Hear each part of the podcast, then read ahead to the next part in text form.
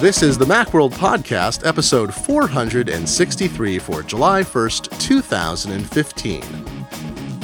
We're brought to you this week by Red Hat, Harry's, and Igloo. Hello, everybody, and welcome back to the Macworld Podcast. I'm senior contributor Glenn Fleishman. And uh, Apple is feeling just like the Bengals right now. We got the beats. And I'll be talking about that this week with executive editor of Macworld, Susie Ochs. Hello, Susie. Hello, real life friend. I know, we met in person. It's weird. We finally got to meet After months of amazing. podcasting, many months of working together. Actually, yeah, I've been in the offices. I've seen all you fine people, and uh, We ate tacos tacos those were good tacos. and French fries. was First French fries, then tacos. It was a bacchanal of unparalleled Yeah. proportions, and uh, Not messing around. beautiful San Francisco. San Francisco is beautiful. Thank you for arranging San Francisco to be so lovely on my trip. Yeah, anytime. basically the perfect weather. And I came back to uh, Seattle, which we're going through our heat wave. It's going to be the 80s and 90s here for like three weeks. And uh, I will be longing for the embrace of air conditioning. Uh, well, we got some news this week. Uh, this week's big news is Apple Music, which was released uh, yesterday. And uh, we'll be talking about that. But first, along with Apple's uh, music release, they had to push out iOS 8.4 and OS 10 10.10.4 updates. And, uh, you know, we've been talking about a lot of security issues over months, and I've written many columns about things that uh, could affect user security, although all of them are, you know, they're all like little side cases. You have to have a certain kind of access or a malicious party would have to be able to do a certain sort of thing, or you'd have to suppose somebody was acting badly. But so it's unclear whether the things that have been discovered in the last few months are uh, how easy it is to exploit them and take advantage of people. However, they're all fairly serious in different ways. And so, as part of this uh, update to both iOS and OS 10, Apple put in a ton of security patches. It was, I there's a piece up at macworld.com. You can see I went through the four uh, primary ones, but, uh, you know, so this, you could say now OS 10 especially got a, OS 10 got several uh, updates, but iOS did as well. Uh, pretty much everything reported uh, that hasn't been fixed, except for the cross or inter application exploits that uh, rely on Mac App Store and iOS App Store um, malicious apps that we talked about recently. Those have not all been. Uh, those were not patched in this release because it came so close on the heels of that. But uh, the Apple had already made changes to lock down um, many of the issues that would affect those flaws. Uh, but should I run through them? Do you think I should run through the uh, what's fixed? Yeah. All right. Well, so it's Sure. well, so uh, you know, um, we used to talk about BIOS, B-I-O-S, for uh, for Windows systems, and, and most Windows systems, in fact, uh, I think are required to not use it anymore. They use something called EFI or UEFI, Extensible Framework Interface or Universal EFI, and uh, Apple adopted that early when they switched from the PowerPC to Intel architecture. And uh, occasionally, uh, and uh, seemingly regularly, there are uh, bugs discovered. Uh, often uh, the bugs require some kind of physical access. So, if, uh, not long ago, researchers said, "Hey, you know, I was able to find a state in which." After uh, so the so the EFI like BIOS uh, controls low level stuff. So you boot up your computer, something has to bootstrap you from a computer that's entirely off to loading the operating system, and a, a bootloader like BIOS or EFI or UEFI does that. It like initializes hardware. It looks at a specific spot on a disk or in non-volatile memory. It runs a program, then it figures out where the OS is, and then it hands off control to the OS. But when you do things like put the computer to sleep and wake it, EFI is involved there too. So this researcher found that even though Apple had secured EFI, so it couldn't be changed without sort of cryptographic uh, uh, signatures. Uh, when it woke from sleep, when your Mac woke from sleep, there was a moment when you could actually get in and rewrite the firmware and put in any malicious thing you wanted that would be undetectable potentially um, and uh, almost impossible to remove based on how uh, they were able to secure it. So Apple's fixed that. There's now no longer, or I mean, this has to be confirmed, but there's uh, there uh, notes are that there's no longer a flaw there. Uh, do you remember the mail uh, exploit? It was a weird one where um, the pop-up menu could come to you in email. Did you see that? Uh, yes. That was a strange one where Every time I get that pop up menu now, I try to scroll the page up and down because I remember that your article said that if you can scroll the page up and down and the pop up, like I, it, it was the iCloud prompt, right? That was trying to prompt you to sign into iCloud. that was the example because that was the most vulnerable thing you could do. Right. Yeah.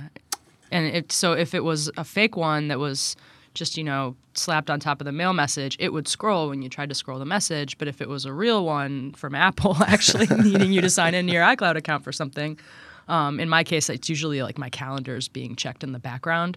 So it's jolting because you're not expecting, you know, you're not like using iCloud right that second and it asks you to sign in.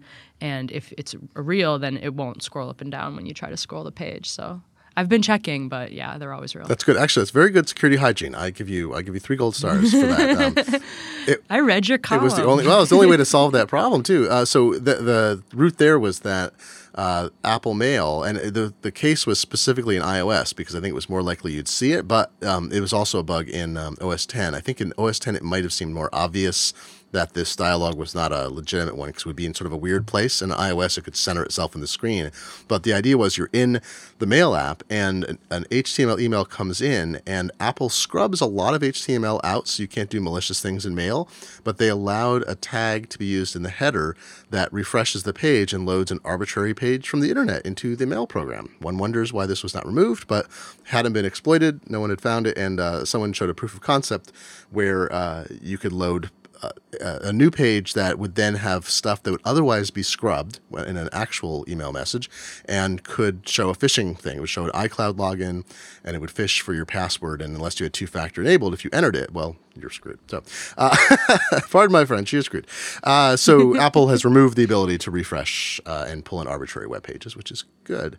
Um, oh, I should point out on the EFI patch I was just mentioning. Um, uh, a lot of these uh, changes affect only Yosemite 10.10 or iOS 8. So um, iOS 8 particularly, since we know it runs back to was iPhone 4 iPhone 4S? No, iPhone 4, right? Can run uh, iOS 8? Thought it was only 4S. maybe 4S. I'd have to look it I up. know. I'm trying to remember the. Uh, but I, so so I stumping me. Yeah. Well, so so all these updates uh, uh, for the iOS side are only for iOS 8 because Apple no longer updates the seven or previous trees. So if you're using a device prior to the 4S or you've chosen somehow and been able to sustain not updating to iOS 8, then you don't get these fixes. For um, the OS 10 release, they did do both a uh, 10.10.4 release and security update 2015 001, which uh, is available for uh, Mountain Lion and for Mavericks. Uh, so uh, that takes you back to um, you know two well almost three years now, uh, but it also means that machines dating back as far as 2007 are covered by some of these OS 10 fixes, such as the EFI patch. Uh, and I found some statistics from Net Applications that uh, monitors um, they do statistics of uh, web access of sites, and they try to estimate operating systems and other things. And and only 14% of Macs in their survey or in their information gathering are running a pre 10.8 release. So 86% of Macintoshes will be eligible for the EFI patch, uh, and I think a couple other things that apply there. Um, so the mail things in patch. Uh, encryption downgrade. This is a little bit of an obscure topic, but um, the uh, researchers found that because of an export control issue uh, that required lower quality uh, encryption many years ago, many web servers and many clients accept a poor form of encryption that's essentially considered broken. It can be uh, cracked by governments and, and other parties. Uh, and that's okay because um, they weren't negotiating for it. So you'd have a, cl- a, web client and a web server would talk, and they'd say, "Oh, we want to use this very good method of encryption." It turns out you can insert yourself as a man in the middle uh, if you can find a point which uh, which governments and criminals and and uh, other parties can do, uh, and insert yourself into a network connection. You can force uh, a the web server or the client to accept a lower quality uh, connection. And if you can do that, then you can crack that and you can talk on one side to Alice, another Bob. You're Eve in the middle. Alice and Bob are trying to talk. Eve is eavesdropping, and she can crack that encryption and sit there in the middle and eavesdrop and everything. Um, so this is a terrible problem. Unfortunately, it's asymmetrical. If the server fixes it, then um, then the connection won't be downgraded. If the client fixes it, then the connection won't be downgraded. So many servers have done this. There were some vulnerable ones, and that's been being changed. Uh, and client software has been updated. So Apple, by updating this, um, removing this downgrade system or downgrade option, essentially improves the security, removes this as an issue for hundreds of millions of iOS and Mac users. So that's nice. It's an easy win. Uh, and the final thing is, remember, Susie, I was telling you uh, months ago now about this uh, the Chinese Network Information Center, CNNIC. Um, yes. And how they had done a bad thing, um, very bad thing.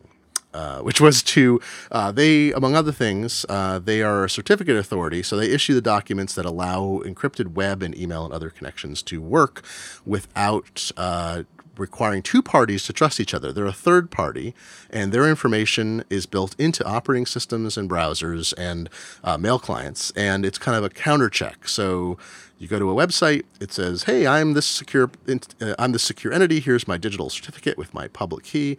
And this third party, a certificate authority, signs off on it, and the browser and operating system can validate that the certificate authority is legitimate because they have pre-loaded information in their root of trust, what Apple calls its trust store. You cannot buy things at the trust store. Can you imagine? What could you? What would you like to buy at the trust store? Just leave your money on the counter. Right, trust store. It's like buying fruit at the side of the road. Yeah. Uh, I just like the name. They. I didn't see the term before. It is a great name. I checked with Apple. I said, "Is the trust store new?" They're like, "No, no. The trust store has been around for a long time." And it's true. I checked in on eight. trust us. Trust us. That's right, exactly.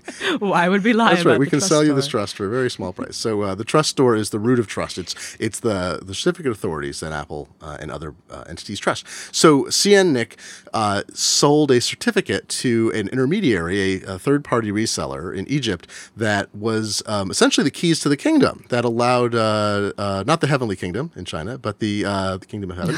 but sorry, using my long ago knowledge from college. Um, but they sold them a certificate that essentially allowed this Egyptian party to issue certificates that would work and be valid for any domain in the world. And that's supposed to be reserved only for certificate authorities.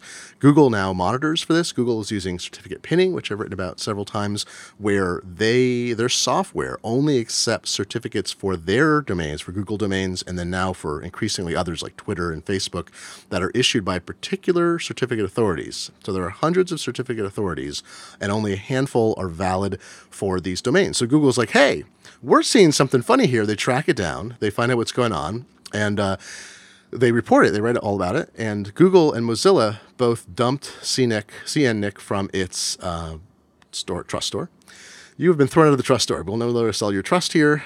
Here, take it elsewhere. And uh, uh, I think Mozilla's plan was to trust older certificates, not newer ones. Google, I think originally, and I'm not sure if they if they did this, was to untrust all CNNIC certificates. Um, and then Internet uh, Explorer, sorry, Microsoft through Internet Explorer, they removed um, just this in unjustly uh, released certificate uh, to this reseller, an intermediate certificate, but they did not dump CNNIC. And then Apple seemingly didn't do anything. Uh, and it's been months. So I've written about it a couple times because I wondered, you know, Google famously sort of left China. They don't run a web server there. They didn't want to conform to those rules. So they're in China, but their business relationship is odd. They've been hacked by the Chinese government allegedly many times. They're the target. Uh, Mozilla is a foundation. Um, they don't really care. They have an open community process and consensus, and um, they don't need to sort of quote unquote do business anywhere in particular. But Apple and Microsoft have extensive Chinese operations. So there was some concern, you know, are they, uh, you know, making security decisions that aren't beneficial to users. So Apple yesterday uh, put out this update, and it what they did is they didn't pull C and Nick entirely. They said, ah, we're releasing a new policy, and the policy is. Uh, it's a new um, system that lets them trust just a small list or a specific list of certificates from a given authority. So if this happens again in the future, they can push out a trust store update that says we're only trusting these certificates from this party. And they're doing that because can you can imagine if you're in China or you're dealing with Chinese companies, and all of a sudden every secure website you go to and your browser dies, doesn't work, says hey, error.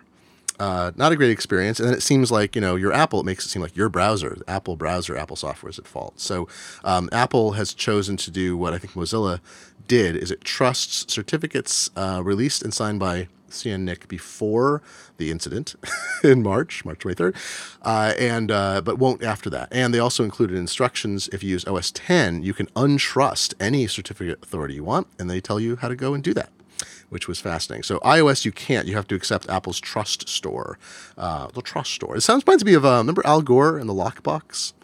Yes. the trust the store. Social Security lockbox. We put the certificate authorities in a trust store, and they'll be safe there. Uh, so that's the uh, that's the security rundown. Um, do you feel more secure today after all this? yes. But now I have "Can't Buy Me Love" in my head. Only it's "Can't Buy Me Trust." Trust, uh, then verify, as someone famously said. Previous Yeah. president. Uh, you know, uh, Susie, I wanted to uh, talk about one last thing related to security. Is uh, there was uh, during um, WWDC, it came out that Apple was ta- and and before and then during that Apple was talking about building a security environment for OS 10 that was like iOS, uh, sort of sandboxing it so that you'd only be able to, um, you know, to you wouldn't be it, the iOS security system is designed so that you can't install other apps, but it also means the system is kind of um, integral. It's very hard to modify anything without, uh, or almost impossible. You know, jailbreaking is one route in, but those keep getting closed down by Apple. So it's not that OS 10 would be locked down, I think, as firmly as iOS, but uh, but there is a model in the new. Um, in uh, El Capitan, uh, talked to um, one developer who looked into it a little bit, and um, it's possible again. Like Apple would not, they wouldn't, I think, uh, prevent say third-party app sales, but they um, would make OS 10 much more difficult to manipulate and modify in the way that some software does, in the interest of security. Hmm. Worries me a little Yeah, bit. I remember when the Mac App Store launched several years back that people were worried that this was, you know, the first step on the path to an iOS style. You're only allowed to install apps from our store and that way we'll be able to protect you from anything bad, but you know, we'll also get a cut of everything. Um, and that hasn't happened. I like how there's different um, kind of security settings. I guess, like really broad ones saying, you know, allow me to install things from anywhere, allow me to install things that, you know, are signed by trusted developers but came from outside the store, or only let me install things from the store. And I think they start they changed the default maybe to trusted developers at some point along the line. And so yeah, I mean, I don't want. I, I, I like that Mac users have choices, you know, because we're not all on the same level. Like some of us are pro power users and, you know, can can modify the OS and it's fine. And some of us really, you know, need everything to be taken care of kind of for us, and we can just, you know, use the the nice GUIs of the apps and not really get close to the metal or need to know what's going on behind the curtains. So, so yeah, I, ho- I hope that they they, they kind of keep it like that. I mean, I'm I'm all for extra security that I don't have to think about or know about um, because I really don't know that much about security. Um, everything I know, I've re- learned, you know, reading your your Private I. Well, things. thank you very much. It's And yeah, and I like how my Mac will tell me like there are security updates, and and you've sort of explained to me why you know I need to pay attention to those security updates because there's real flaws out there that could be exploited, and just because they haven't been so far doesn't mean that you know we can get complacent. But you know, I you know I install things from outside the Mac App Store, and I don't want that to go away. There's so many things that are outside the Mac App Store and can't be in it because of what they do. So it would Yeah. really change the plat. It still would really change the platform. I mean, Adobe doesn't sell sell anything to the Mac App Store. I think their Creative Mm-hmm. Suite is not in there. Uh, I think the App Store is a gr- it- it- the App Store feels to me like an incredible tool for I want to say naive users in the sense of users who do not eh, know and do not wish to know much about how a computer works, except that it is a tool to their benefit. And there, Mm-hmm. the Mac App Store totally shines because it gives those people a you know sort of hermetic perfectly great experience. They never have to run updates on their own. They can set it to do it automatically. The system updates automatically. Everything is signed off on by Apple. Um, it's a great environment for that kind of user. And um, I hope that does not become, I don't think it can because, you know, here's my argument. When we talked about uh, Chris Mims at the Wall Street Journal, his essay about Apple killing, uh, his couple of essays about Apple you know, killing the Mac. Um, I think Apple keeps the Mac alive, partly for developers, uh, partly for general users, and and partly for professional uh, users, uh, video professionals and animation and graphics professionals. And if they locked it down, I think it would essentially destroy the professional market because there's almost no professional software except for a few things Apple sells that is in the Mac App Store. Most of it is outside, and that would mean that would all be unavailable. right. I think we'd be doomed. Uh, speaking of security. Yeah, and I, I mean, I use some things that started in the Mac App Store, and then at some point they said, okay, look, we have to pull this from the Mac App Store because we have two different versions, and you know, one of them is allowed to do this, and one of them isn't. And they were trying to give people, you know, a choice if they wanted to use the Mac App Store for convenience, or they didn't want to use it because you know they didn't like it, they found it creepy, um, and you know the sandboxing issues would kind of hobble the apps that were sold there. Um, I started out using it a lot, and I've been using it less. Um, it's like yeah I w- what you were saying about how um, people want just a you know don't want to know what's going on behind the scenes and and the Mac still having a lot of professional users, I think there's some overlap in those groups because you can be a real expert in what you do with your computer, but still not really care like how the actual computer works. You know, I'm It's more of a computer user than a computer programmer or um, operator. You know, in, in in that sense. So Well, thanks goodness. You used to have to be able to dig down deep to solve problems all the time, and I sometimes still have to do that. But it's, I mean, I think you know, uh, someone should be able to use a Mac without ever having to touch, say, the terminal app, or you know, I don't Mm-hmm. run an Apple script. Even Apple scripts are useful, but like I think um, they require some trust and knowledge unless they're sold in a really specific package. But, um, let's pause for a moment, we'll come back. We got a couple other uh, very small issues, and then we'll get into Apple Music. Because I want to thank, uh, speaking of security, Red Hat. Red Hat is one of our sponsors this week, and and uh, at this point, everyone understands that in the right situations, open software is important technology. It's useful and powerful, and and nobody really disagrees with that. And I think in an era in which we have attacks like Poodle and Logjam and Heartbleed and all these named attacks that affect Unix and Linux systems, uh, it's important to remember that Red Hat is out there. It's a managed uh, solution. They actually take care of the details, so you don't have to. Uh, there, there's lots of different kinds of Unix. I could list off a whole bunch of things. Android is based on Unix. OS 10 is based on Unix, and and really, uh, Red Hat is designed for a very particular but broad market. Um, they've been they've been working on open source software from you know for uh, over a, a decade, and uh, they started with uh, Red Hat Enterprise Linux, and today they certify and support application development, storage, and cloud infrastructure for every conceivable enterprise deployment. Um, they run the New York Stock Exchange at DreamWorks. They are in every airline, healthcare company, and telecom giant in the Fortune Global 500. Those companies all rely on Red Hat, as as do more than 90% of all the companies in the Fortune 500. It's out there, and, it's out there because they take care of these details. They're working with open source software and certifying it, testing it, making it work, and then it's something that enterprises can deploy in the world's most demanding data centers. So you can find out what Red Hat can do for you at redhat.com and avoid the heartbreak of Heartbleed and uh, the droppings of Poodle, I guess you'd say. Um, break that log, log jam up and uh, give Red Hat a try. So thanks to Red Hat for being a sponsor this week.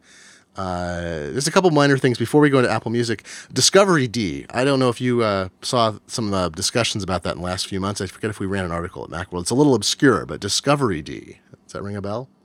Yeah, I've heard other people talking about it. It's um, somewhat widely blamed for the Yosemite Wi-Fi woes. Yeah. Which people have had ever since Yosemite launched, and every time it's updated, people are like, maybe this time my Wi-Fi will work. so I guess some Yosemite Macs, I haven't had this problem.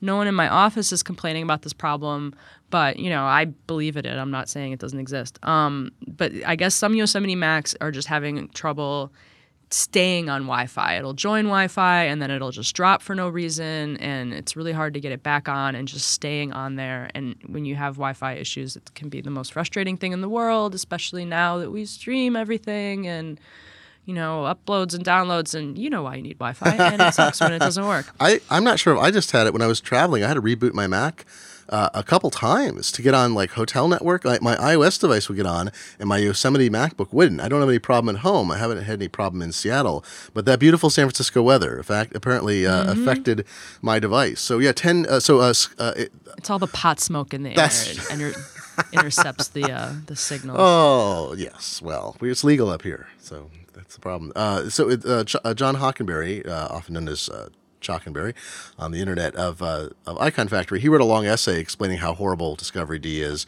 Uh, John Gruber mentioned that 300 separate bug reports, radars, not 300 uh, comments or uh, elaborations, but 300 separate uh, bug reports were potentially closed by removing discoveryd. So yeah, it would also affect. Apparently, Apple TV uh, was an issue because um, if you had multiple Apple devices on a network, they could get kind of out of sync with each other, and they would uh, broadcast out of date information. It was an idea to cache some of your network information so you wouldn't lose a connection, and this is why some people have. Um, uh, sharing, uh, you know, in the sharing name for your device, it'll suddenly be like Lens MacBook 1, 2, 3, 4, 5, 6, 50. And you're like, oh, you know, where are these multiples coming on, bo- on the uh, Bonjour networking? And um, anyway, ultimately, uh, Apple apparently listened They've just killed off discoveryd, and now mDNSResponder, which is uh, the previous technology that's the, uh, the underpinning of uh, Bonjour um, Discovery over local networks, that's back and uh, updated. I don't think it ever went away, but it was deprecated, and now it's back, and it's the thing. So, folks, if you had sharing problems or Wi Fi problems, ostensibly, uh, they should go away. I, I, haven't seen an update for Apple TV yet, so I'm not sure if uh, that has to be updated as well, or if it was picking up information sent by Macs, but but we'll see. So hopefully that will be solved. Um, let's move on to Apple Music, which I'm going to admit I was focused on security yesterday and other things. I have no idea what's going on, uh, but you do. When yes. when news breaks, you catch it. Uh, and um, uh, so this is part. This is the real reason for 8.4 and 10.10.4 being pushed out. Were uh, there's an updated version of uh, iOS that had Apple Music built in, and then uh, I think yesterday you had said earlier in the day on Tuesday that you hadn't gotten uh, iTunes 12 uh, dot whatever and 12.2, and now it's yeah. out. Right, that came out later in the day. Yes. I got a, a, notice and was able to install. Pretty that. late in the afternoon, to be honest. It was well after lunch. So for the our friends on the East Coast, they were like, "What? It's not coming out today." At all. Like they were all, you know, at home, I think, by the time it finally dropped. So yeah, iOS 8.4 comes with an all new music app. Woo-hoo. And when you open that music app, the you know, Apple's new service is right there, Apple Music. And it's a streaming service. If you use used Beats music before, it's very similar to Beats music. Um, just in the way it looks and the way it works. If you've used Spotify or Rdio, it's really, really similar to those two. Um, it doesn't have a ton to differentiate it, but there's a few things. Um, so the first is Apple's Beats One radio station, which is very uh, divisive in our office. Oh. Um, I I kind of hated it from the get go, but Caitlin and Leah both really liked it, and I'm trying to give it another chance and see if it grows on me. But so it's not that I don't listen to terrestrial radio. I listen to um, KFOG a lot, one of our our stations here in the Bay, um, when I'm in the car. So the things that I like about terrestrial radio is kind of that it's it's local. You know, they're talking about our sports teams. They're talking about the concerts that are coming to town. And it's not even, you know, that I'm listening to sports talk. It's just they just do goofy things that are kind of here. So like when for example, when the Giants were playing the Kansas City Royals in the World Series last fall, um, people from Kansas City kept calling. They found the phone number of our radio station and they kept calling it up and requesting the Lorde song Royals. and the DJs would put them on the air, let them make the request, and then say, "No, we're not playing that," and hang up on them. And it was hilarious, right? So Beats One, the idea is that it's global and that everyone around the world is listening to the same radio station at the same time. But I just don't, I, I don't know, I don't get the draw. Um, so they have a few different DJs. One of them is this guy, Zane Lowe, who has a charming New Zealand accent. If you know you're keeping track of which accents I like, I'm always talking about accents. Um, uh, so, but he kept talking over the music, and he has this weird quirk where he'll play like a, a new song, and then if he really likes it, he'll just play it again. So he played this Pharrell song back to back within the first hour that Beats Radio was, you know, live on the air. And I thought it was a glitch, and people are like, "No, no, that's not a bug. That's a feature. That's just Zane being Zane." And I thought that was really obnoxious. So I tried to give it another chance. I was a hater yesterday. I'm trying to give it another chance. Some of the other DJs I like better. Um, but yeah, and then the, so it doesn't have the things I like about the community feel that I like about terrestrial radio. It'll tell you the traffic, it'll tell you the weather. Like that's what I like about local radio. Um, it is playing good music, so it has that going for it.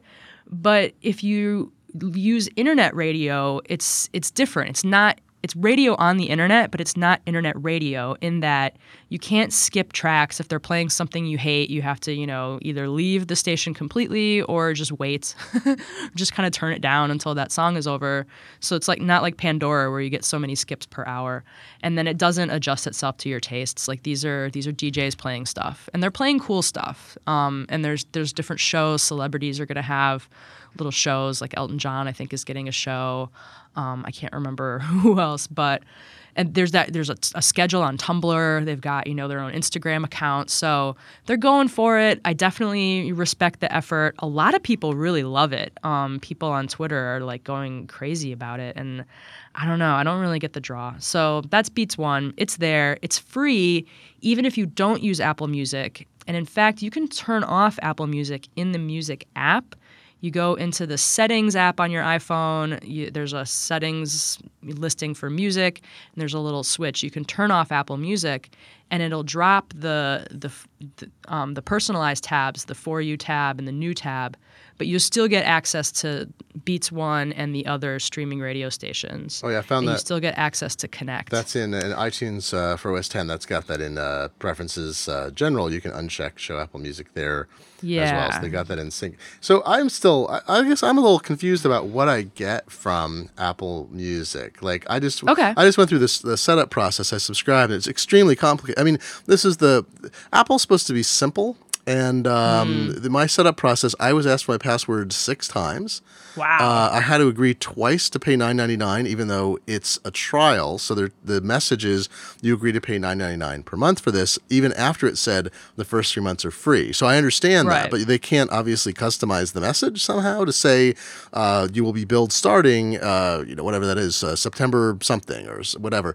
Um, so the process to me, like I was just baffled. Like I'm sitting here pasting my, I mean, literally pasting my password in six times, agreeing to a new usage thing, uh, telling it like, don't trust my, I mean, and then it's asking me iTunes questions like, do you want to trust? Uh, you know, uh, you want to always buy purchases and free items without any of the past. Like, ah, stop, stop. And then finally I get Yeah. there and then I arrive there. and as a unsophisticated new user, I would say I'm looking at, I've got this For You tab, which was based on some, it gave me a very small set of genres and then um, artists to like or not like. And I wound up with something I've got like Elvis Presley and like the Monkees on this page. So, and that's it. And I don't know what I'm supposed to do with the For You page. I guess I'm supposed to do something there, but I can't figure out how to customize that. And then I've got this radio page, which looks like the old radio page, except for that big zero one for Beats One at the top. Uh, and then featured Mm-hmm. stations. I don't know if our featured stations. So, so like as a new user, I'm completely at sea. I'm like, what changed? Do I care? It's totally confusing. okay, great. I'm gonna help you. Um, so the, But wait, let's before other radio stations. before you help me, we need to take a brief pause. We have we have three Okay. sponsors this week, so we're gonna take a brief pause, and uh, we're gonna talk about shaving, and then you'll come back and tell me how to shave yaks right, on the help us on the help me way, to shave yeah. yaks internet. Because I want to thank Harry's, which is uh, second of our sponsors this week. Now, Harry's uh, is a way to avoid the pain both of razor burn and nicks, whether it's on your legs, on your face, or any other part of your body you choose. Uh, Harry's makes has great blades, but it's also a way to avoid the pain of going into a convenience or department store and having to ask someone for blades and having them unlock the case and you pull it out and then you're paying like thirty-two dollars for an eight-pack of blades. Uh, you know the, the old metaphor. It's, you, you want you want to you want to give the razor away so you get the blades and you charge for the blades. Well, Harry's has figured out a way to cut out the middleman or middle person, uh, where they actually uh, are now making their own blades. They liked the blades made for them initially in a factory in Germany, and they bought the entire factory. So they control the quality of the blades. They keep that price low. They deliver it to your home. And here's the deal: the starter set is just fifteen dollars. You get a razor, moisturizing shave cream, and three razor blades for fifteen bucks. And if you use the promo code MacWorld, you get $5 off that for your first order. Their blades are not expensive, but they're super high quality. You don't have to go somewhere and go through the, the pain, which is worse than razor burn, of, of buying blades. You can have them delivered to your door at high quality, and you can give them as gifts for people you know, for birthdays, anniversaries, and so on. Uh, so just remember, go to harrys.com, that's H A R R Y S.com, and enter the coupon code MacWorld at checkout out and you will get $5 off. You can start shaving better today. So thank you to Harry's for being a sponsor this week. Uh, and so let's get back to shaving yaks. You're going to tell me, uh, or some kind of beast, tell me how this thing works as a naive user that I am. Yeah, no problem. So the For You tab is really where all the magic happens. That's the great stuff. Um, Beats did a really good job with uh, curation and with recommendations, and Apple has just put all of that into Apple Music. So the first time you look at the For You tab, yeah, it gives you these red bubbles kind of floating around, and you can scroll back and forth, which isn't really obvious. I so did like, not know that. yeah. And you can get more. So the first thing it gives you is genres, and that's just kind of its first level. You can tap the ones you like. They grow a little bit when you tap them, but that kind of shoves other ones off the side. So that's why you have to kind of scroll around with your finger if, if some of them get pushed aside. Um, you tap them twice for the things you really, really love. And if you hate something, like if you're like, Ugh, I hate rap, I hate country, or whatever, you can tap and hold it, and it gives a little three, two, one countdown, and then it, it'll disappear that. So once it knows what genres you like, that's kind of half the battle. And then you tap next up in the upper right, and then it'll give you artists. So the first group of artists it gave me, it gave me maybe 12, and I recognized like three of them, which made me feel old and lame. I had the same reaction as So- a bunch of artists. And I'm like, I don't like any of these art You're or like, know or like who are these of these. people? Yeah. Yeah. yeah, Or you don't want to say I don't, I don't like those and disappear them all because you know they'll all go away, and you're like, what, you know, what if I really like this person and I just don't know because I've never heard of her or him or them. So there's a more artist, you know, get more thing kind of on the bottom right. You can tap that, and you get that. more. So I went through that like three times. So until I had said, okay, here's like ten or twelve artists that I really like. I, am incompetent at this software because I didn't even notice that more. It's okay. There's see the problem with Apple Music's design so far is that it's doing this thing that Apple's been doing lately that I hate. It happens in iTunes as well, where there's things you can click on and it's not obvious Yeah. at all that you can click on them. There's like it, they did it in photos too. We had a huge discussion on about this and, and when we talked uh, with Jeff and Joe about Oh, photos yeah. a few weeks back. Um, there's you know it'll be like just a word, and then they'll have like the tiniest little arrow next to it, and that is your indication that there's more behind that word, and you can click on it. So that's they really need to to make thing, the navigation a little more obvious. Um, but so okay, once you pick your genres and your artists, Wait, I have a question. you- I have to interrupt because I want. Can I go Yep. back? I can't figure out a way. Once I've picked, yeah, I'm doomed. Once right? you've done that, you're pick, done. Can you do it again? I think you're done. Well, you can still um, you can still massage the algorithm after that initial pick. Mm-hmm. I'm not sure if there's a way to pick again. Oh, what? no. Yes. Okay. There is. So it's totally in the hidden, For You right? Okay, I'm in the For You yeah, tab. Yeah. Oh, yeah. Totally hidden. Just found it now. This is great though, because Caitlin and I are doing a huge tips thing. It's going to be awesome. Um, so in the For You tab, there is a little silhouette of a person up at the top left. That's your account. You tap that, and then there'll be choose artists for you, and uh, that's one of the choices. I don't which have doesn't that. sound like it would be the same thing, but um, Oh. that's Oh no! You know what I had to do? This is great. We're actually seeing. So this is even more perfect. We had two different experiences. I uh, I don't have that person. I have, but I had an arrow button, and if I click the arrow in the upper left, I was able to go back. Oh okay. I don't have a person, So though. Did you get to the For You screen that has the recommendations yet, or are you still? No, I got. Oh, that's funny. It's kind of wow. This is all a little broken in it. Well, see, if I, yeah, I have a for you screen. We're doing real time work here, folks, because we're It's finding glitchy. Yeah, I mean, I opened it up this morning and it was just empty. Like there was nothing in there. Yeah. And I opened up Rdio and Rdio was like, "I'm here. I got your music for you." So I listened to Rdio instead of Apple Music on the way to work this if morning. I'm on the it's glitchy, man. for well, yeah, I'm on the for you screen, and I do Mm-hmm. not see that little. Per- Wait, the silhouette in the upper. Oh, Upper I left. see. Oh man. Okay, so yeah, so there's two things you can do. No, there's two things you can do because I just navigated here. I have the back button in the upper left, uh, uh, in the sort of uh, navigation bar below Mm-hmm. the play bar. I don't know what you call that. Um, you can click back and go and reselect from there. Um, but I can also Okay. I also see in the silhouette the like account button. I can click Yeah, yeah. choose artist for you, and that takes me. Yeah. Oh, and it puts me essentially in the same place. Fascinating. yeah, that'll that'll let you do the picking thing again Oh if you feel like you didn't do a good job with it the first time or your recommendations are just totally borked. more artists. oh my gosh, this is hilarious. This is hilarious. Um, But you don't even have to do that again if you don't want to. You can just kind of massage the algorithm as you listen to things. So the For You tab has some playlists, some curated playlists, and some albums that it thinks you might like. Mm-hmm. If it guessed wrong, you can tap and hold any of them. You get this super tall contextual menu with like 10 different options. One of them is recommend less like this. So if they give you bad recommendations, you can say, No, I don't like Drake. Stop telling me that Drake is cool. And then, so you can do that on the playlists and on the albums that it recommends you. The first time you look at it, you might be like, Okay, there's four playlists and like six albums here. Is that it? um, you can pull it down to do the you know the pull to refresh move, and it'll keep giving you more.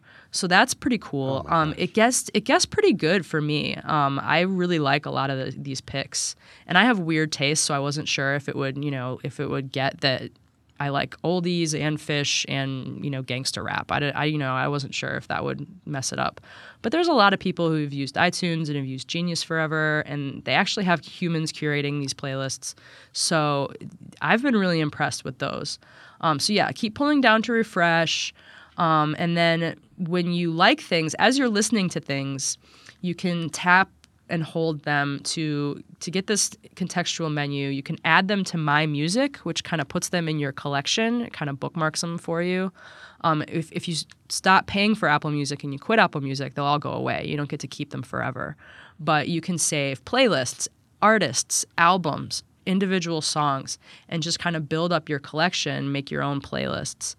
Um, when you add things to your music, you can also make them available offline, which kind of saves a, a, cached version to your device and syncs it to all your other devices. So if you're away from Wi Fi and you don't want to use your data plan, you can listen to stuff offline. That's, that's a really great feature. All the streaming services have that. Um, so yeah, the the for you tab is where you'll find all those recommendations. And when you heart things, so in Rdio, you can heart things and it puts them in a little favorites list that you can find later. So you have your, your greater collection and then you have kind of your subset of favorites. That's not how it works in Apple Music. In Apple Music, the heart is just to help the algorithm learn your tastes. Mm. So this heart shows up kind of everywhere. Even when you're listening to Beats One, you can heart some tracks. Not everything, which is weird, but um, you can heart some tracks when, where, whenever and wherever you're listening to them, and that will help the algorithm learn your tastes. So by kicking things off the for you screen if you don't like them, and by hearting the things you do like, over time the recommendations should get better and better if they're not, you know, wowing you from the get-go. So that's the for you tab. It's it's going to be where you spend a lot of time and it's going to be where you discover a lot of cool things because discovery is really kind of the name of the game with um, streaming services. They all have pretty much the same music so it's just like can they help you find music that you like? Whether it's stuff you already know that you like and you just kind of forgot about you know the, the albums that you like in high school or whatever. Like they'll some a good uh, engine can surface those, and it's delightful when it happens. I don't think I gave it enough time too, because uh, now that we've been talking, it's actually populated better. I did a couple clicks here mm-hmm. while we were mm-hmm. chatting, and now suddenly yeah. I have a much richer thing that looks much more like the kind of stuff I like. So, for instance, yeah. I have a section called Intro to Laurie Anderson. How did they know? Well, it's possibly because I have all this Laurie Anderson music in my collection. Um, but that's, you know, an intro to Art Blakey, uh, and then, which are uh, Glenn Gould, and then Skronk Freakout, which I don't know what that is, but now I'm curious. I'm going to look at right. Nels Cline, Gregg Bendian. Nels Cline is amazing. I don't know any of these people. So this is great. So maybe I will. He's uh, the guitar player from Wilco. Oh, he's a okay. genius. Yeah. He's a freaky or genius. inspired by uh, Jimmy Reed, intro to Gram Parsons. Yeah, see, these are all. Oh, yeah. See, I'm looking at this oh, now, Gram Parsons. and I'm like the stuff that I, I know. Gram Parsons on mine. Oh my gosh! We'll see. We're compatible. Uh, I'm gonna search for uh, But it's I. Um, yeah, this is much very quickly became much more with a little bit of clicking mm-hmm. is now mm-hmm. much more. I also don't know how much it's uploading my collection and using Match or other things to to set it, and if you need a moment to do that. But this this looks like yeah. this is now looks interesting. Where five minutes ago it looked very tedious. It definitely looks at what's already in your library because it auto follows all those artists on for uh, excuse me. It auto follows all the artists in your library on Connect. And like we'll talk about Connect later, but it's it's really not worth your time. So um, yeah, oh, the other wait, Connect. I think Connect is spelled P I N G, right? Uh, yeah, it's. I mean, it could get better. It's. I mean, we've we've had it for a day, so it's it's too early to be like it's a complete waste of time. But in this early stage, it's not it's not what we want to focus on. I just, it's not really compelling. Yeah, Tumblr enough. already exists. So Tumblr and Twitter. Yeah, and, and Twitter and SoundCloud. Um, and, yeah, hey, so you, I, I know one of the issues uh, you guys have with this, and I, have seen people uh, talking about, is that um, the the gaps in the catalog. So mm-hmm. you know, so we can recommend things to you, but this is from you know, it's a it's Apple was able to sign a deal with uh, a number of indie labels at last minute, right? So Taylor Swift um, brought the hammer down uh, at the top level, and uh, I think we we mentioned already, Jesse Von Doom wrote a great piece for Macworld about um, how indie labels function in the music world, um, and it's worth reading because it, it, Taylor Swift gave a ton of pressure from the top and became you know sort of instant PR nightmare in the nicest way, and but on the bottom you have thousands of independent labels and artists who were not signing Apple's deal. Some of them represented by a few major, uh, I think, groups that handle contract negotiations, and others mm-hmm. individual. But what Jesse pointed out um, is that uh, we're no longer in a monolithic music world. So yes, there's still a big head and a long tail, but a lot of uh, best-selling artists and best-known artists, like I think it's Alabama Shakes being one of them, and uh, Radiohead. Some of these folks are not represented by the major labels, so you can sign the major labels, and you can have a, only have a percentage of what people are listening to in the mass market, and that's uh, that's new. That's you know a change of the last several years. So Apple had to get these indies in, and they were able to sign deals. So a lot of stuff is there that wouldn't have been. So they avoided that embarrassment, and they got some good PR from. Uh, uh, kowtowing to Taylor Swift. Everybody loves people who succumb to her, but there's still a lot of stuff um, missing, right? Like like Prince. Yeah. Ah, ow. I know. So so Oscar did a good story yesterday. It got picked up by the Loop Insight, so thank you to them. Um, about just the holes in the catalog. So it's not everything that's in the iTunes store. I mean, we already knew that. It has a few things I mean, it has 1989, which isn't it's the newest Taylor Swift album. I just was. It has um, 1989, but it doesn't have 1999, does it? yeah. Oh. 2000. That's party over. Amazing. Out of time. Sorry. Yeah, we just should drop the mic right now. after that, that was so Thank good. You. So yeah, it has the new Taylor Swift album, 1989, which I listened to and actually really loved good job, Taylor Swift. Um, but it and it has the Chronic, which is an amazing Dr. Dre album that wasn't streaming anywhere. That I remember from back in the day when I was just a little kid who liked gangster rap. Um, so, but it has some big holes. Um, ACDC was a holdout on streaming. They are in Apple Music, but they also took that opportunity to join all the other streaming services. So it's light on exclusives, but that's okay. Um, but it has some holes. There's no Prince on there right now. I, I, was hoping it was a glitch, but there's no Prince on there right now. And I listen to a lot of Prince. Like I have a three year old who loves Purple Rain, and we listen to it on my Rdio like you know several times a day. So no Prince is a big bummer for me. Um, they might still, you know, there might be more coming, but so the the catalog people who haven't had experience with streaming might find out that the catalogs can be sort of weird. I've had the experience a few times where I build a playlist in Rdio or I save an album to my collection, and then later it just kind of goes away. Um, those tracks get grayed out. Oh. And sometimes it's because they got a different version of the same album, which is so annoying. They're like, oh, yeah, instead of Graceland, now we have Graceland 25th edition, like, you know, deluxe edition.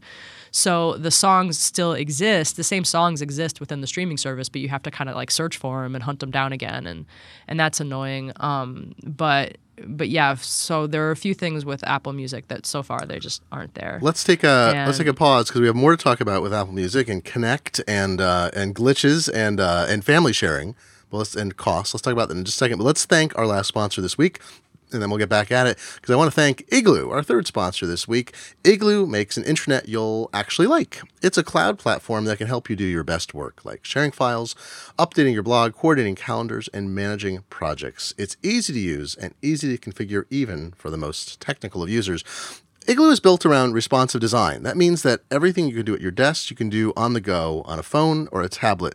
It reformats itself to whatever device you're using and you get the same experience. You don't have to uh, uh, retrain yourself to use a different kind of version of the same thing. So, whether you're a large enterprise stuck using SharePoint or a fast growing business that's overwhelmed by apps, you can create an intranet that matches your brand's look and feel, simplifies how you work, and is accessible on your phone and your tablet. You can sign up now and try it for free. Uh, we've got a deal for you. If you go to igloosoftware.com slash macworld, that's igloo igloo, software.com slash macworld.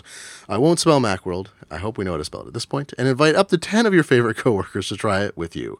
Uh, so thanks to Igloo Software for being one of this week's sponsors, and, uh, and give them a try.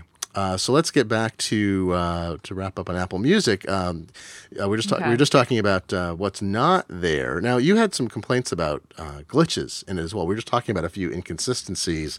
Um, is this uh, and, and I noticed looking between iTunes on OS 10 and iOS, the interface is a little bit different. It's not totally different, but it's a little different, and um, things are mostly in the same place. They're much more harmonized, but um, but it feels like. Uh, what do you feel like this is in terms of um, you know? Is this an 0.95 release, or does this feel like a 1.0 that needs work? Um, it it definitely needs some work. Some of it is just, you know, this is all. It's it's one of those apps where you know it's it's accessing things from online. So sometimes you'll open it up and there just won't the things won't be there. So so that's annoying. That feels very broken. Um, and then some of the navigation is really clunky. So the other tab that you really care about besides the for new tab, the for you tab, is the new tab, and that has um, recent releases and new music, and it defaults to all genres, but you can tap that all genres um, label up at the top and you know dive into other genres and then um, so you'll see you know what's what's cool in different genres. And then it has the the apple music editors um, curated playlists and um, activity specific playlists. So if you're trying to get work done or if you're going for a run or if you're cooking or if you're driving in a rainstorm like there there'll be specific playlists for those things and then there's curators. So if you really respect um, a you know specific outlet like pitchfork or paste magazine or rolling stone you can find out what those um, you know experts are listening to. And then a thing that differentiates apple music is the music videos. Um, none of the other services except for Tidal have have music videos. Spotify just added some video support, but it's um, it's like clips from you know like NPR and like Broad City and clips from TV shows. It's not it's not music videos. So that's really strange. Like people watch music videos in YouTube or in Vevo, but there's, you know, tons of ads and it's just it's not a great experience. So Apple sells music videos a la carte, but you know, I don't really know anybody who buys them. So the the ability to just watch music videos as much as you want is is really kind of cool, Yeah. and that's something that sets Apple Music apart. So those are in the new tab as well. And if you um, if you click into somebody's artist page, you can find you know music videos for that artist. So the problem though is that navigating is really it can be clunky, it can be unreliable. Um, if you tap and hold something, like I'm tapping and holding a song from the from the new page, you get this huge, really tall um, contextual menu. Someone joked on Twitter, um, I think you retweeted it, that was like, "Oh, now I see why Apple made the phones taller," because this menu can have you know up to like ten I- different selections. It's so on Apple. It's like, come. I mean, It this is. one of those things you're like, they're so con- such control freaks. They obsess over every detail, and then they put a menu like that in, and you're like, okay, so wh- what happened that that happened? and the well, and the menu doesn't have like a couple of things that I would want it to have. So so it's saying, you know, add to my music, make available offline. Those are great. Show an iTunes store. That should definitely be there. Share the song, add it to a playlist. Yes. Play next, add to up next. People don't really get the difference between that, but play next puts it in the front of your queue, add to up next puts it in the back of your queue. That's kind of nice. Start station that kind of makes, you know, a you know, a, a uh, like a Pandora style radio station that's based off that song. But then, right at the very, very top of that list, you always see the name of the song and the name of the band and a tiny little thumbnail of the album art. If you tap that, you're supposed to go see the album. It isn't working for me reliably, but that's where you would see the album. You could tap on the band name. Again, it's super tiny. Then you can see everything that band's done. You could follow them on Connect you could find their music videos. So in Rdio, the contextual menu for any song, like one of them says, you know, view this album. So if you're if you're listening to a playlist or if you're listening to a curated, you know, shuffle station kind of thing, and you say, oh yeah, this Aretha song, like I would love to listen to this entire album. Um, you can view an album, and I do that all the time to add because I'd rather add whole albums to my collections than just individual songs. But that's just me. So in Apple Music, it's there, but it's not obvious, and it's several taps away. And sometimes you'll just get derailed in those taps. Like you'll you'll tap the the name of the band to ho- open it up, and you'll just go to a blank page. So so that's been kind of frustrating so far. But it, it it can get better. I think you know with another update or two, it'll get better. So the new tab and the For You tab is where all the magic happens.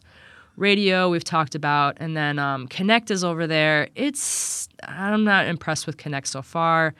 It's ostensibly it's a place for artists to connect directly to fans and say like, here's some cool exclusive content that we're sharing with you because we're friends. So it's the kind of things that they would already put on Tumblr, Instagram, or Twitter, or SoundCloud.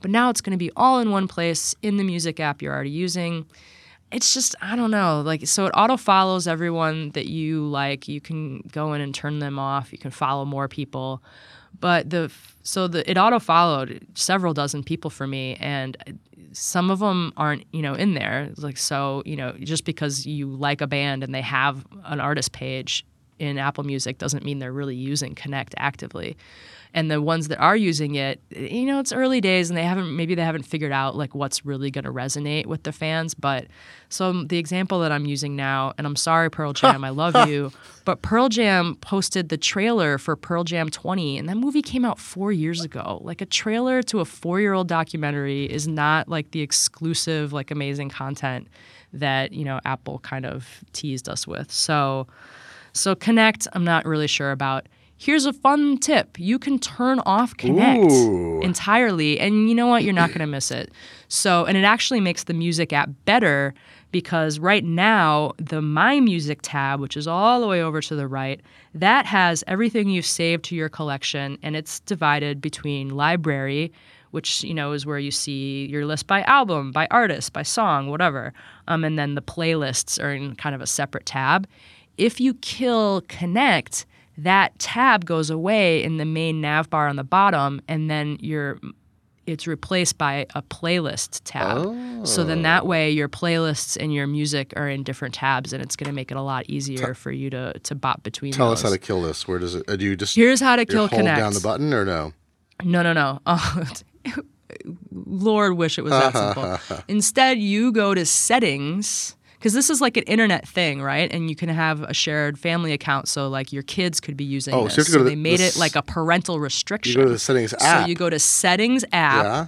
You go to the general oh settings. my you go to restrictions. Oh, Cow. You got to turn on restrictions if they're not already Oh on. You enter a little passcode, Apple like that's your parental passcode, and then ah. you can kill connect from the, that parental Oh, restriction. hey, so let's let's talk about family sharing for a minute because uh, I already got the question. Uh, one of our colleagues, Roman Loyola, asked me just to be double sure. He said, "All right, look, It's because I assigned him a story. Yeah, he's like he's it. just checking. I'm like because I do a lot. I've written a lot about family sharing related to uh, security and to uh, find my iPhone, where um, where it can be. There's some really interesting, complicated overlapping settings for who can track you when.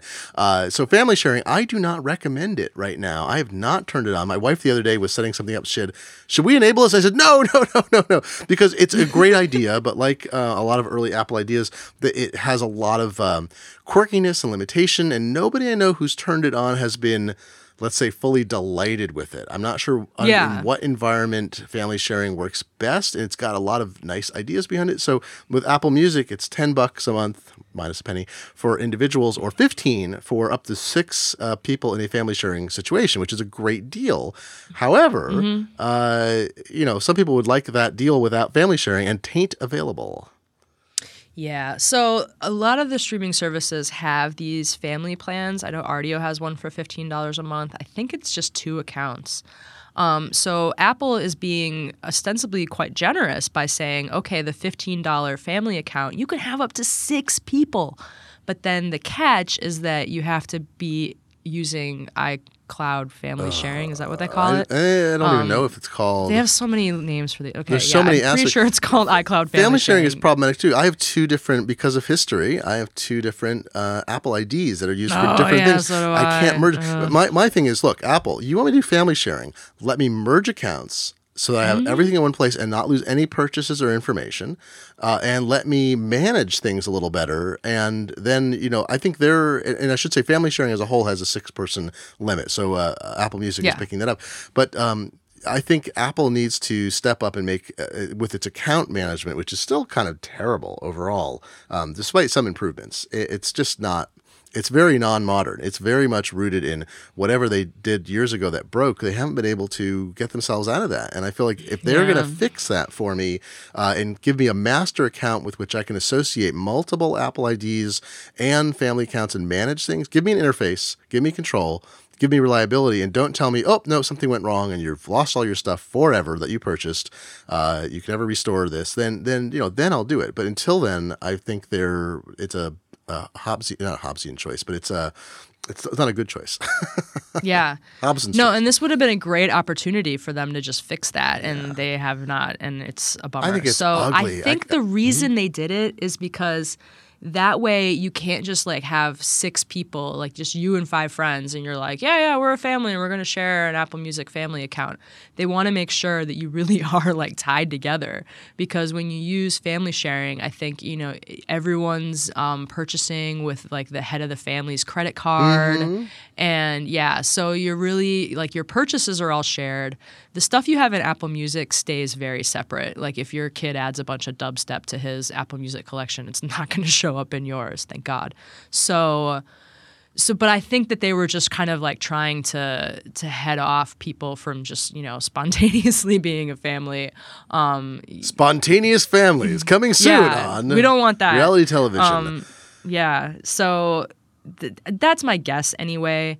Is that they just want to make sure that you you know you really are sharing this with your family because you wouldn't you wouldn't like give give just you know your random bros your access to your Apple account, which is basically what you're This doing. puts me in mind of a uh, recent uh, dissenting Supreme Court decision. Not to get political at all, but there's an, a very excellent. Uh, Antonin Scalia had a very excellent phrase about, uh, I think, cohabitating. Uh, oh no, no, I'm sorry, it wasn't him. It wasn't him. It was a Facebook post by an angry uh, uh, city councilor somewhere that was going to have to. Uh, implement the law that, uh, that or the uh, ruling of the Supreme Court. It said something about uh, um, uh, marriage devolving into uh, just people uh, uh, roommates sleeping together, and I thought, well, that's the that becomes the family sharing plan. I'm sorry, this is a the devol- devolution of marriage then that doesn't make any leads to sense. uh, to family sharing. Um, yeah, see, family sharing. That's I don't know if that upholds traditional values. If you do family sharing, just have one family. Oh. Don't share your family.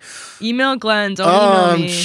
I'm full of it today. Well, listen, we've we've talked a lot about Apple Music. With that, I think I've probably put a kibosh We're going to be it. writing about it a lot more. We have a good getting started guide up. Um, Leah updated the FAQ. We, um, people have been tweeting us questions. We love those. Keep them coming.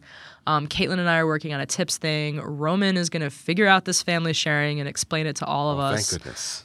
Um, yeah, we're also writing about what the difference is between Beats One and the old iTunes Radio, where you can find your stuff if you were an iTunes Radio user before. I guess they killed the favorites list, and people are mad about that.